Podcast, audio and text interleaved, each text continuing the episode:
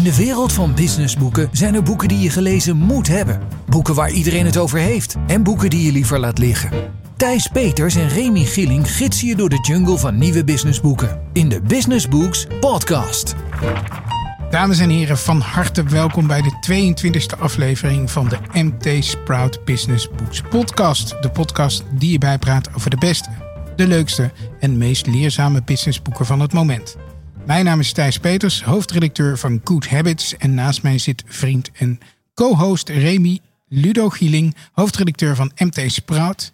En de edit wordt verzorgd door onze trouwe steun en toeverlaat Max Schuiling van voicebooking punt com. In deze aflevering bespreken we het boek De Staatsbank over de verlammende relatie tussen de overheid en A B N AMRO. Horen we van Salesforce C E O Mark Benioff hoe je je bedrijf de wereld kan verbeteren in zijn biografie Trailblazers. We leren hoe je een succesvol bedrijf bouwt met medewerkers van over de hele wereld zonder kantoren in de Remote Playbook van het Nederlandse miljardenbedrijf GitLab. En spreken we met auteur Thijs Lounspach over het boek Werk kan ook uit. Nou, dan zullen we maar even over jouw privé-situatie beginnen, Remy. Je hebt een nieuw huis, een, een soort penthouse geloof ik. Ik heb een soort penthouse in, uh, in Utrecht uh, gekregen, inderdaad. Fijn, eindelijk. Want belangrijkste aspect, een bad. Echt waar. Ik kan oh. weer, uh, kan weer uh, heerlijk avonden, ochtenden, middagen lang, uh, uh, weken en uh, alle businessboeken tot me nemen. Uh, en je ja, bent voor... ook fanatiek aan podcasten, zag ik. Webinars. Podcasten, webinars. Ik heb een, uh, een interviewpodcastje gestart uh, om uh, leiders en denkers te vragen over hoe ze met crisis omgaan. M T Sprout Reset heet het. Laatst al met uh, Peer Swinkels onder meer gesproken, C E O van Bavaria. Over uh, hoe zij uh, dus allerlei zeshonderdvijftigduizend liter bier hebben teruggehaald die aan het verschralen was bij allerlei cafés en restaurants. De alcohol er hebben uitgefilterd en uh, vervolgens er uh, handzeep van hebben gemaakt voor, uh, voor, uh, voor, uh, voor de zorg. Ja, ik ga geen uh, flauwe grappen maken over de smaak van uh, Bavaria. mag, mag ik ook niet, hè? Want ik werk tegenwoordig ook in Eindhoven. Oh ja, en daar ja, is ja, Bavaria ja. natuurlijk, hè? Wordt op het voetstuk gezet. Heer en meester. Uh, ik heb wel uh, respect voor Peer. Ik weet, hij was ooit bij de keuringsdienst van Waren. Ja. En uh, uh, het ging eigenlijk over dat de smaak van pils is bijna niet van elkaar te onderscheiden. Pils is pils. Zij maken bijvoorbeeld ook Schüttelbrouw. Ja, nou, dat nou, komt bedoel, uit dezelfde kijk, fabriek. Ja, ja. Ander, ander water zeggen ze dan. Maar ja. er, er was zelfs een biersommelier en die moest een aantal biertjes proeven. En die moest ja. de Heineken en Grols uithalen. En die pakte er geen bal van. En die man was biersommelier. Maar Peer, die zei meteen, oké, okay, dit is Heineken, dit is een ander biertje en dit is ons biertje. Dat... dat, dat Dan heb, ben je, heb je ook wel echt verstand van bier. Ja, Thijs, hoe is, hoe is het bij jou? Ja, je werkt in Eindhoven, zeg maar, maar zit je nog wel op kantoor? Nee, ik zit nog steeds uh, thuis, voornamelijk op mijn uh, studeerkamertje. Hoe vind je dat? Ik ben het wel echt, echt heel erg gaan waarderen namelijk. Uh, ik uh, denk dat er ongeveer de helft van de dingen die we nu doen overblijven. Weet je wel? Ik, ik, ik bedoel, bepaalde online vergaderingen. Denk van, waarom doen we dat nog fysiek? Het is altijd lastig om iedereen bij elkaar te krijgen. Gaan we gewoon nog steeds remote doen? En uh, ik, ik, ik mis wel, ik mis het reizen. Want op het moment dat je nu gaat werken, je hebt ontbeten, je gaat achter je bureau zitten. En dan voelt het alsof je iets moet doen. En ik had vroeger, ging ik in de trein zitten, ging ik veel nadenken. En dan liep je een stukje. Ik mis een beetje die tijd, de breintijd. De tijd dat je gewoon niks anders kunt doen, omdat je van A naar B onderweg aan het lopen bent. En waarom ga je er niet gewoon lopen? Dat doe ik de tip van Bas van der Veld van AVAS. Gewoon heel veel lopen en uh, alle, alle vergaderingen lopen doen. Gisteren uh, zestienduizend stappen gehaald. Ja, kijk, ja, nou, dat is, dat, dat is op zich een heel goed idee. Alleen het probleem is dat iedereen bij Good Habits met Teams werkt. Dus je wordt altijd via Teams benaderd. Dus dan moet je eigenlijk meer bellen. Ja. Misschien is dat nog wel een van de geheimen. Nee, leuk kan ook remote werken, maar ik, bel gewoon. Nee, maar dat doe ik ook maar via Teams. Ik zet alleen mijn camera uit. Oh ja, dat is een goede tip. Ga dat is een doen. Pro-tip. Hadden we nog reacties van luisteraars, Thijs? Ja, uh, Alain uh, Sirovica, denk ik. Mooie naam. Dat je het zo uitspreekt. Die uh, schreef op LinkedIn. Mooi dat het doorgaat. Het is echt een toffe podcast om naar te luisteren. En uh, uh, Tom Sanders, een uh, oud-studiegenoot, een vriend van mij, uh, die had jouw post gezien. En dat de foto van Obama daar heel prominent uh, in beeld ja, eigenlijk was. Heel klein, hè? Dat is heel simpel. Hij, hij hangt gewoon in mijn woonkamer. Uh... Ja, ja, in het Witte Huis schijnt hij ook nog steeds te hangen.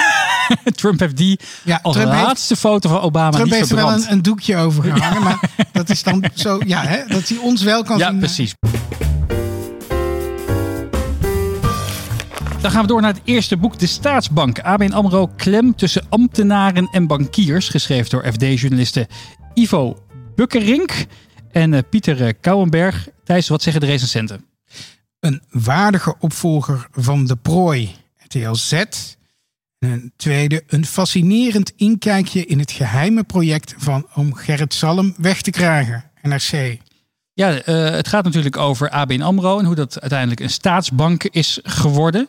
En is dat echt zo merkbaar dat die, uh, je hebt het gelezen, is het echt zo merkbaar dat die invloed van de overheid daar zo uh, uh, vuistdiep in zit? Ja, ja dat is, dat, dat, je merkt dat de overheid tot, tot grote frustratie van de bankiers zich uh, uh, uh, tot nou, veel meer met bedrijf bemoeit dan vroeger de aandeelhouder.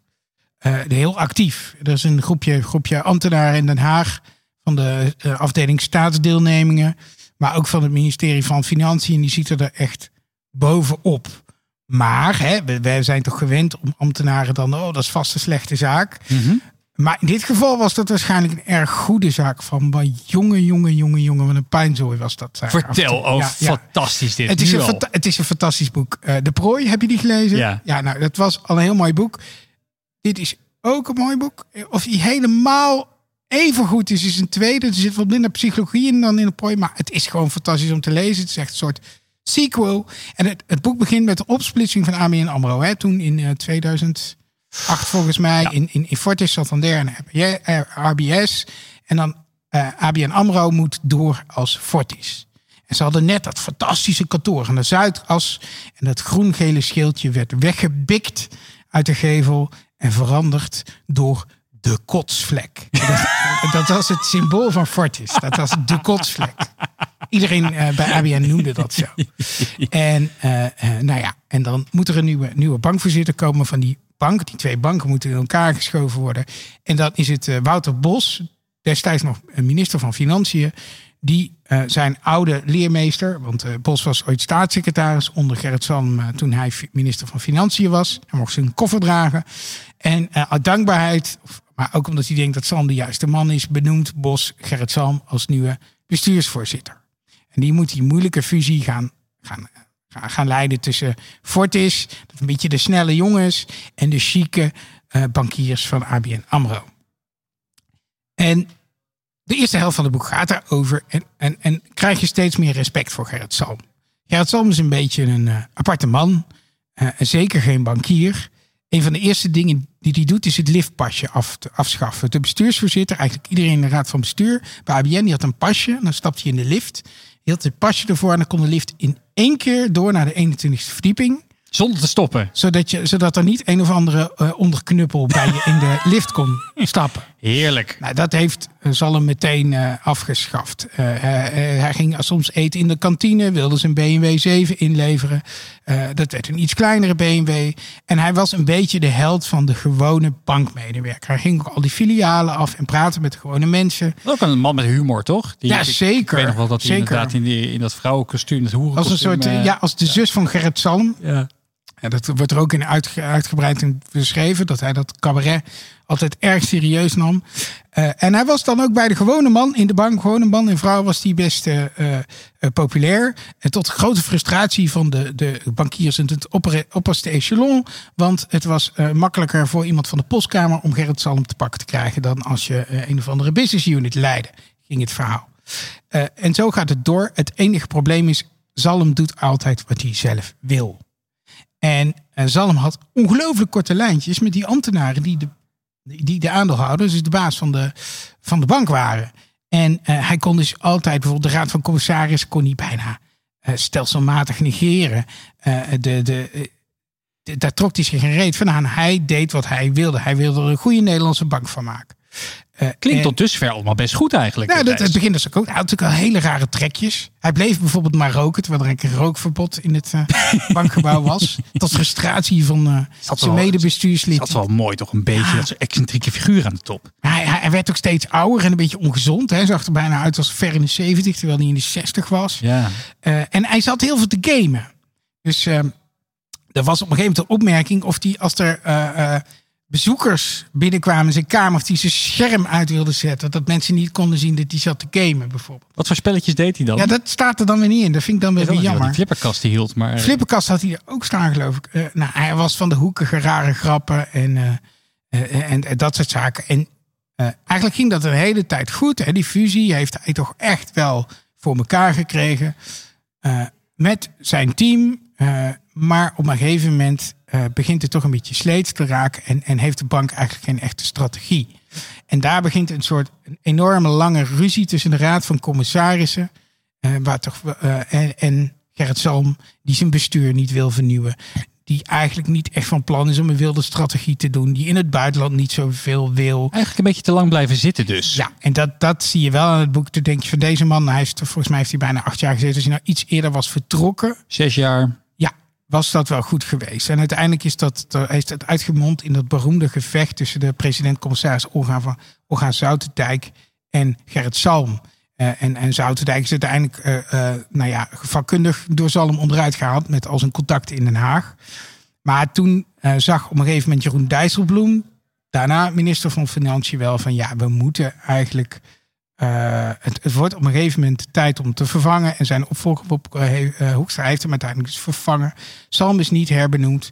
En uh, nou, nu is Robert Zwaak, hè, de van, uh, is ja. de nieuwe topman. Hoe, uh, uh, en, uh, sorry, Dijkhuizen zat er nog tussen. Klopt. Sorry, de C F O. En, en uh, ik weet nog dat hij benoemd werd. Ik zat volgens mij zelf bij, uh, hier bij M T. En wij vroegen ook eens waarom.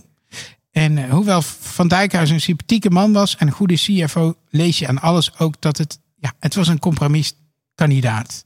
Den Haag wilde geen echte bankier. En hij was natuurlijk oud-ambtenaar. Maar het is altijd een beetje een... Hij wilde het zelf maar ook niet heel graag. Hij was wel blij dat hij wegging. Hij was blij dat hij wegging. Want het, het leven is hem echt onmogelijk gemaakt. Ook door zijn managers en door zijn commissaris. En hij was nooit echt geliefd. Hij heeft het wel geprobeerd. Hij was ook... Gerrit Zalm noemde zich nooit C E O, maar bestuursvoorzitter. Waar houdt dit boek op eigenlijk? Dat houdt eigenlijk op met het vertrek van, van Dijkhuizen en, en de komst van uh, Robert Zwaak. Dus eigenlijk het A B N van, van nou, afgelopen jaar. Ja, dus over over ja. acht jaar kunnen we weer een boek verwachten over A B N. En nou, je hoopt het niet, want dit was echt wel weer een soort... De, de kinderachtigheid waarmee die bestuurders elkaar het leven soms zuur maken... of die commissarissen en die bestuurders, die heeft mij echt het meest verbaasd. En dit keer was het niet... Uh, waar het in de prooi allemaal uh, uit buitennissige qua geld was... was het hier een beetje ruzie over macht en dingen. En het vond, opvallende vond ik dat Den Haag eigenlijk nog relatief... goed uit de bus komt. Uit de bus kwam. Van, nou, zo, hij, hij, je had eerder af en toe van D N B grijp nou in. Want ja. we zijn weer aan het klooien. Dus, uh, ja. voor, voor wie is het boek, Thijs? Ik uh, vind dit een boek voor iedereen die de prooi met plezier heeft gelezen. Uh, wanneer? En dat zijn veel mensen. Wanneer moet je lezen? Uh, op vakantie. Dit is, het is gewoon een beetje boeketreeks in de bank. Hè? Nee, het, het is natuurlijk wel economisch, maar het is ook een beetje, het is een, beetje een, een verhaal over ja, gekonkel in de top. Is toch wel interessant. Ja. Cadeautje kopen? Uh, ik zou, dit kun je wel cadeau geven. En dan het tweede boek, Trailblazer, The Power of Business as the Greatest Platform for Change. En is geschreven door Salesforce C E O Mark Benioff. Uh, En we horen zo wie dat is. Uh, maar Remy, wat zeggen de recensenten over dit boek? His book is the gold standard on how to use business as a platform for change in urgent times. Ray Dalio, uh, topinvesteerder en uh, auteur van het boek Principles. An urgent and compelling book for anyone in business who yearns to fulfill a higher mission in the world. Richard Branson. En ook een uh, uitzonderlijke, Benioff generously shares invaluable insights... Uh, from two decades leading one of the mo- one of the world's most admired companies, Will.i.am, de rapper en producer. Ja, uh, uh, Mark Benioff. In Amerika hoef je nooit te vertellen wie dat is, maar hier toch even wel, denk ik. Ja, Mark Benioff is echt een multi, multi, multi miljardair.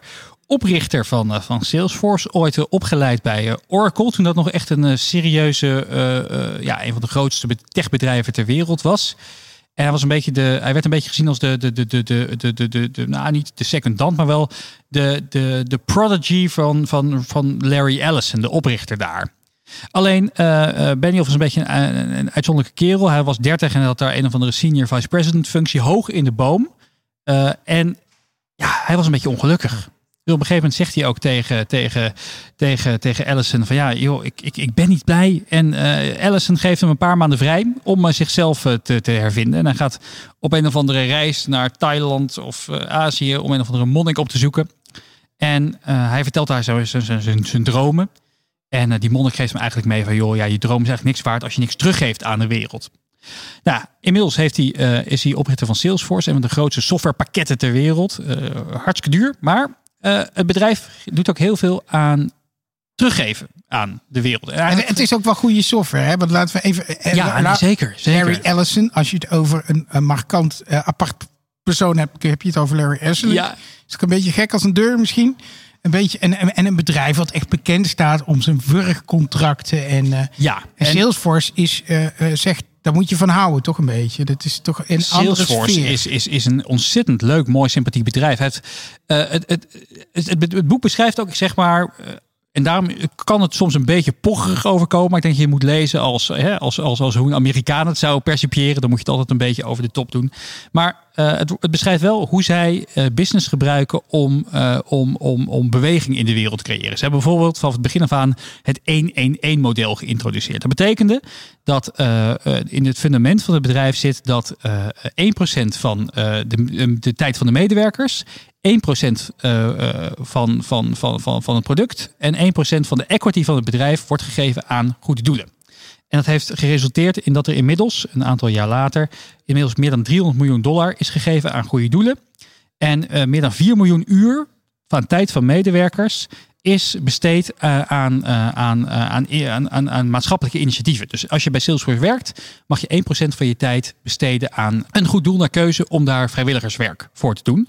En elke donatie die je doet uh, aan een goed doel tot vijfduizend euro wordt gematcht door, uh, door Salesforce. Voor wie is dit boek? Niet voor iemand die het geheim van Salesforce wilt weten. Dus. Nee, nee dat, dat, dat, het is wel, als je, als je klant bent daar of, of een beetje aandelen hebt, dan is het leuk om, uh, om die visie van, dan, van de C E O uh, te leren. Um, maar het, het geeft je vooral handvaten over, de, over, ja, over, over, over strategische keuzes en over waardes van zo'n bedrijf. Wanneer moet je het lezen?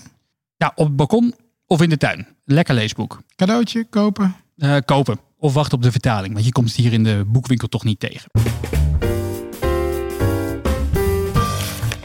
Dan gaan we door naar het interview. Thijs, jij sprak met naamgenoten Thijs Lounspach over zijn boek Werk kan ook uit. We spreken met Thijs Lounspach, schrijver van het boek Fucking Druk. Werken met millennials en werken kan ook uit. Het is niet je eerste boek over stress. Uh, Wat, wat maakt dit boek eigenlijk anders dan, dan je vorige boek? Of wat is de noodzaak van dit boek? Nou, mijn vorige boek over stress, dat was Fucking Druk. Uh, die ging eigenlijk, dat was een meer beschrijvend boek. Dat ging over wat is nou precies stress? Waar krijgen wij in ons dagelijks leven allemaal stress van? Uh, en dat ging ook wel echt vrij specifiek over het burn-out vraagstuk. Hè? Dat, dat we tegenwoordig meer uh, burn-outs hebben dan, dan ooit tevoren. Um, Daarnaast ben ik me ook heel erg gaan verdiepen de afgelopen tijd in, in specifiek de vraag over hoe zit het nou met werk? Wat maakt nou in ons huidige werk dat we zo vaak aanlopen tegen stress, dat we het zo druk hebben um, en ook dat daar mensen ziek van worden. Ik heb, ben ook wel wat meer gaan inzien dat een beetje stress eigenlijk helemaal niet zo slecht is. Uh, en dat dat ook best wel kan zorgen dat je net even iets betere prestaties kunt leveren. Of net wat extra gas kan geven.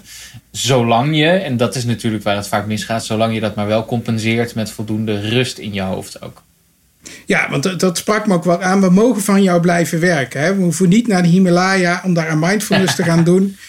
Nee. Werken mag. Uh, zeker. En werken is natuurlijk zeer terecht ook heel belangrijk voor ons. Uh, en, en laten we daar vooral niet aan tornen. Want het is... Um, kijk, we, en dat is natuurlijk wel veranderd in, laten we zeggen, de afgelopen uh, vijftig, uh, misschien wel korter nog, vijftig jaar. Uh, is dat we... Dat, dat er een verschuiving heeft plaatsgevonden van uh, werk is iets dat je eigenlijk enigszins tegen je zin doet. Uh, waarbij je inklokt en uitklokt uh, onder toezicht van, van een manager. Um, waarbij je eigenlijk je, je tijd en je talent en je energie ruilt voor je salaris. Naar iets tegenwoordig waarin we eigenlijk werk, waarin we gelukkig willen worden van ons werk. En het leuk werk v- willen vinden en er genoeg uit moeten halen, genoeg betekenis moeten geven en genoeg impact willen hebben. Uh, en daar hebben we eigenlijk al niet meer een manager voor nodig die ons op de vingers kijkt, maar hebben we af en toe een manager nodig die zegt, doe je wel een beetje rustig aan. We hebben het van die goeroes zoals Simon Sinek met zijn why, purpose-driven ja. uh, zijn we de hele dag. Schieten we daar dan een beetje in door? In, in, in de druk ja. die... Ja?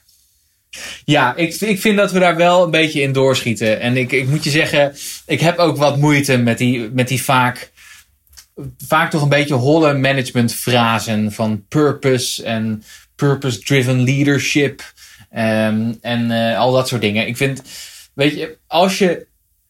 Als het toevallig zo uitkomt dat je en heel goed bent in je werk en het, het zit op het juiste niveau en je vindt het ook nog eens heel leuk, dan is dat fantastisch als het kan.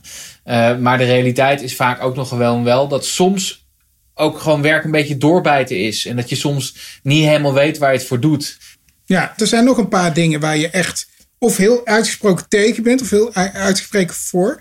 Uh, j- ja. Jij bent graag voor een... Uh, uh, dat ik mij ziek mag melden als ik, een, uh, als ik me... Uh, beetje met mezelf in de knoop ligt. De uh, Mental Health Day.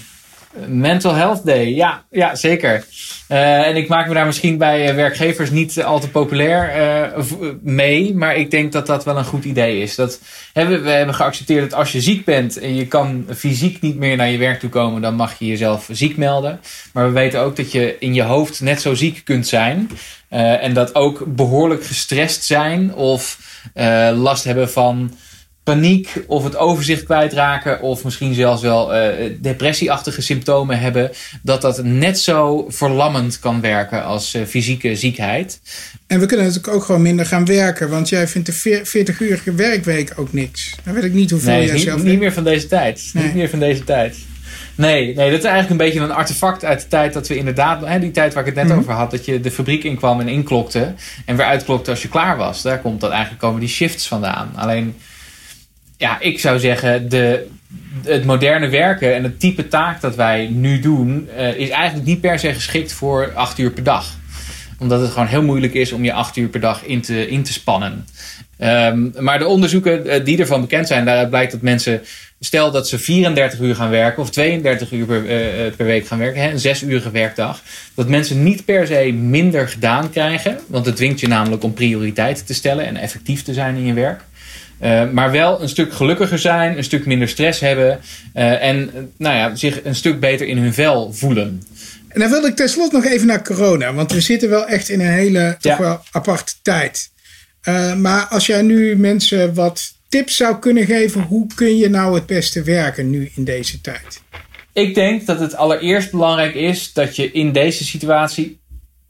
Kijk, waar ik me een beetje aan irriteer is dat idee dat je nu wel eens op, op, op LinkedIn ziet of andere sociale media dat mensen zeggen, ja, als je dit moment niet aangrijpt om je boek te schrijven of een nieuwe taal te leren of een nieuwe vaardigheid op te doen, dan zul je het wel nooit meer doen, want je zult nu zoveel tijd hebben.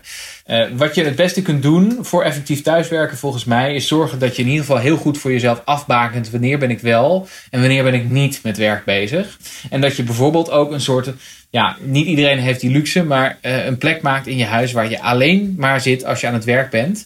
En dat kun je ook doen in de tijd door, door, je, door, jezelf, door met jezelf heel duidelijk af te spreken, dan begin ik mijn werkdag en dan eindig ik mijn werkdag. En je dag te beginnen met een soort ritueeltje. Nou, dat, is een be- dat, dat klinkt alsof ik je aanraad om in de tuin op een kampvuur uh, te gaan dansen. Maar dat bedoel ik niet per se. Dat kan zo simpel zijn als dat je in dezelfde kop een kop koffie drinkt, bijvoorbeeld. Of dat je eenzelfde nummer aanzet, waardoor het voor, voor je brein duidelijk wordt, oké, okay, nu is de werkdag begonnen.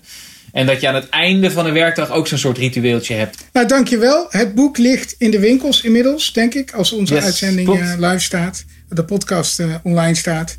Um, ja. Werk kan ook uit. Dankjewel, Thijs. Heel graag gedaan, was leuk.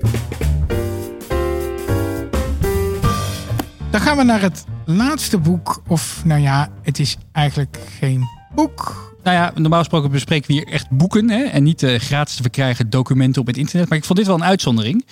Um, en mega relevant voor deze tijd. Even wat context. GitLab is een Nederlandse scale-up. Uh, inmiddels meer dan een miljard dollar waard. Oprichter uh, Sytse Sijbrandij zit uh, in, uh, in San Francisco. Ook nu in een soort lockdown volgens mij daar.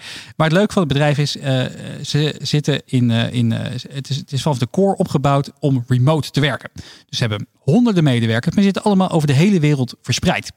En ze hebben een handboek gemaakt die gewoon vrij verkrijgbaar is op, uh, op de website. Uh, hoe je dus remote werken aanpakt. En ik vond het wel zo fascinerend dat ik dacht, daar ga ik eens wat tips uithalen. Nou, schiet, uh, ga los. Ja. Ik ben benieuwd. Het begint een beetje met preken voor eigen parochie. Ze hebben zelf een onderzoek gedaan waaruit blijkt dat uh, uh, zesentachtig procent van de respondenten ook gelooft dat uh, remote werk de, de toekomst is. Of, zullen we trouwens even, GitLab, we zijn code, coders, hè? Ja. Softwarecoders. Ja, en die werken natuurlijk al heel lang remote eigenlijk. Ja, het is een, en de eerste bedrijven die dit gepioneerd hebben. Dat is misschien nog... Dat is zeker waar. En het is eigenlijk een, een, een platform waar programmeurs hun code opzetten. Ja. Dus als je wilt samenwerken in code, dan heb je GitHub of GitLab of uh, nog, nog een paar andere alternatieven. Maar dit zijn wel de grote der aarde waar programmeurs wereldwijd hun code opzetten om remote ook te kunnen samenwerken. Dus het past ook heel erg bij het bedrijf. Het boek beschrijft eigenlijk, of de, de, de white, nou het is niet echt een white paper, het is echt wel een e-book, uh, beschrijft eigenlijk hoe, uh, hoe je dit dus moet aanpakken vanuit het leiderschapsoogpunt, maar ook vanuit het medewerkersoogpunt. Uh, als je als leider dus je bedrijf faciliteren dat je remote gaat werken, dat heeft een paar voordelen, namelijk je kan talent over de hele wereld krijgen, in plaats van alleen op de geografische gebiedje waar jij, uh, waar jij toevallig je kantoortje hebt zitten, uh, dan moet je ook zelf remote gaan werken. Dus als je zelf vaak naar kantoor komt en je hebt een aantal mensen die ook naar kantoor komen, dan is dat eigenlijk geen goede mix om, uh, om, uh, om echt een goed werkend remote bedrijf op te zetten. Ze zeggen ook, je hebt eigenlijk drie vormen. Hè? Je hebt non-remote, iedereen komt naar kantoor. Je hebt een hybride vorm, mensen werken een beetje thuis, ergens anders of op kantoor. Of je werkt, zoals GitLab, volledig remote. En eigenlijk raden ze af, een beetje preken voor eigen parochie, maar om die voor de hybride vorm te kiezen. Want zeggen ze ook, op het moment dat je een aantal mensen hebt die remote werken, of vaak remote werken, en een aantal mensen die altijd naar kantoor komen, dan ontstaat er ook vrij snel wrijving. Je zorgt er bijvoorbeeld voor dat er, dat er onbegrip uh, bestaat, vaak bij, bij, bij medewerkers. Hè, van nou, die, die jongen die kan altijd lekker vanaf het strand uh, werken. Ja, je krijgt natuurlijk ook roddel, hè? Ja. Die, die mensen op kantoor, die hebben natuurlijk gelegenheid om... Uh, om onder, heel, er is heel ja. veel onderlinge communicatie waar je buitengesloten wordt. Ja. Dus je, je, je bent minder betrokken daarbij. Je hebt minder kans op promotie. Hè, want de, degene die wel altijd in het zicht is van het kantoor van de C E O, die, die wordt eerder gekozen om uh, hoger op in de boom te komen. En uh, ja, je, omdat heel veel informatie dan bij het koffiezetautomaat gebeurt, heb je gewoon niet toegang tot alle documentatie. Dus wat zij ook doen, en dat is best bijzonder, is um, zij vergaderen zo min mogelijk. Dus er is bijna, omdat iedereen zit ook in andere tijdzones, dus bijna nooit mogelijk om iedereen in een call te krijgen. Maar uh, zij documenteren alles wat ze zeggen of doen. Ze hebben inmiddels een, uh, een corporate handboek van meer dan vijfduizend pagina's. Als je een vraag hebt, dan is dat gewoon je F A Q. Je, uh, je moet ook zo min mogelijk uh, vragen over het bedrijf aan medewerkers, want het staat ergens in dat handboek, dus je moet gewoon goed kunnen zoeken. En uh, als je aan een project werkt, dan is de bedoeling dat je dat gewoon heel gedetailleerd beschrijft in een Google Doc. Wat je keuzes zijn, wat je overwegingen zijn en wat het omveld is van het project. Zodat iedereen die daar later op inspringt zich gewoon kan bijlezen. En dat vraagt natuurlijk best wel om een uh, andersoortige vorm van communicatie die wij gewend zijn. Namelijk heel veel bespreken in calls, maar daardoor gaat er ook heel veel... Um, context en gedachtegang verloren, zeggen ze. Dus ik vind het wel een mooie gedachtegang. Je moet heel veel loggen. Heel veel anders moet je loggen. Ja. En dat moet je vanuit het leiderschapsteam stimuleren en belonen. Dus het is mm-hmm. echt een core K P I om uh, mensen op te voeden dat alles wat ze doen gewoon gelogd moet worden. Ze hebben ook wat tips voor, uh, voor werknemers. Want hè, dat kan, uh, voor, van werknemers vraagt ook gewoon wel veel. Je hebt in, inmiddels geen eigen kantoor. Ze regelen wel een kantoortje lokaal voor je bijvoorbeeld als je dat wil. Maar... Uh, ja, het zal nooit een plek zijn. Uh, de, de, één, keer per, één keer per jaar komen ze vaak samen op een op plek ter wereld. Maar um, wat ze bijvoorbeeld zeggen voor medewerkers die af en toe of vaak remote werken, is dat je een eigen dedicated werkplek nodig hebt. Uh, je moet echt werk van je home life separaten. Dat is belangrijk om die knip te kunnen maken. Je moet wel veel informele één-op-eentjes hebben met mensen, anders word je hartstikke eenzaam. Dus ze hebben bijvoorbeeld een Slack-tooltje, dat heet Donut, waardoor je gewoon random gematcht wordt met een collega die je waarschijnlijk helemaal niet kent. Om even een half uurtje een, een videocall te hebben. Om even een kopje koffie te over drinken. Ni- over niks te praten. Ja, over koetjes en kalfjes te praten. Het virtuele koffiezetapparaat ja. eigenlijk. Ja. En experimenteer. Ze zeggen ook, je moet wel een beetje meegaan ook met verandering. Dus weet je, het is nog niet een vastgeroest werkformat. Dus uh, zorg ervoor dat je ook open staat voor veranderingen.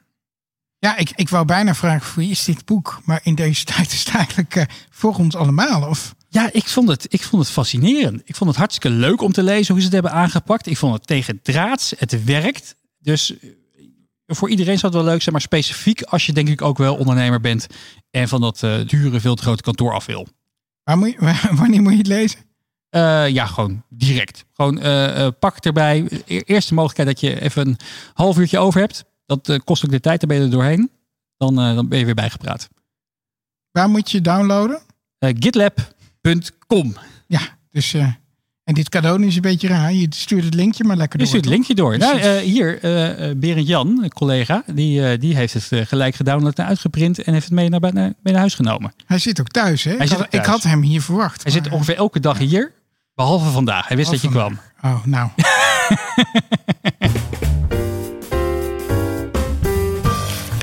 Tips from around the web. Thijs, ben jij nog wat tegengekomen? Ja, ik, volgens mij, uh, ik, volgens mij had jij die vorige keer al uit, uh, aangeraden. Die Netflix-serie over Michael Jordan. Hè? Als, als, als je die nog niet gezien hebt, The Last Dance.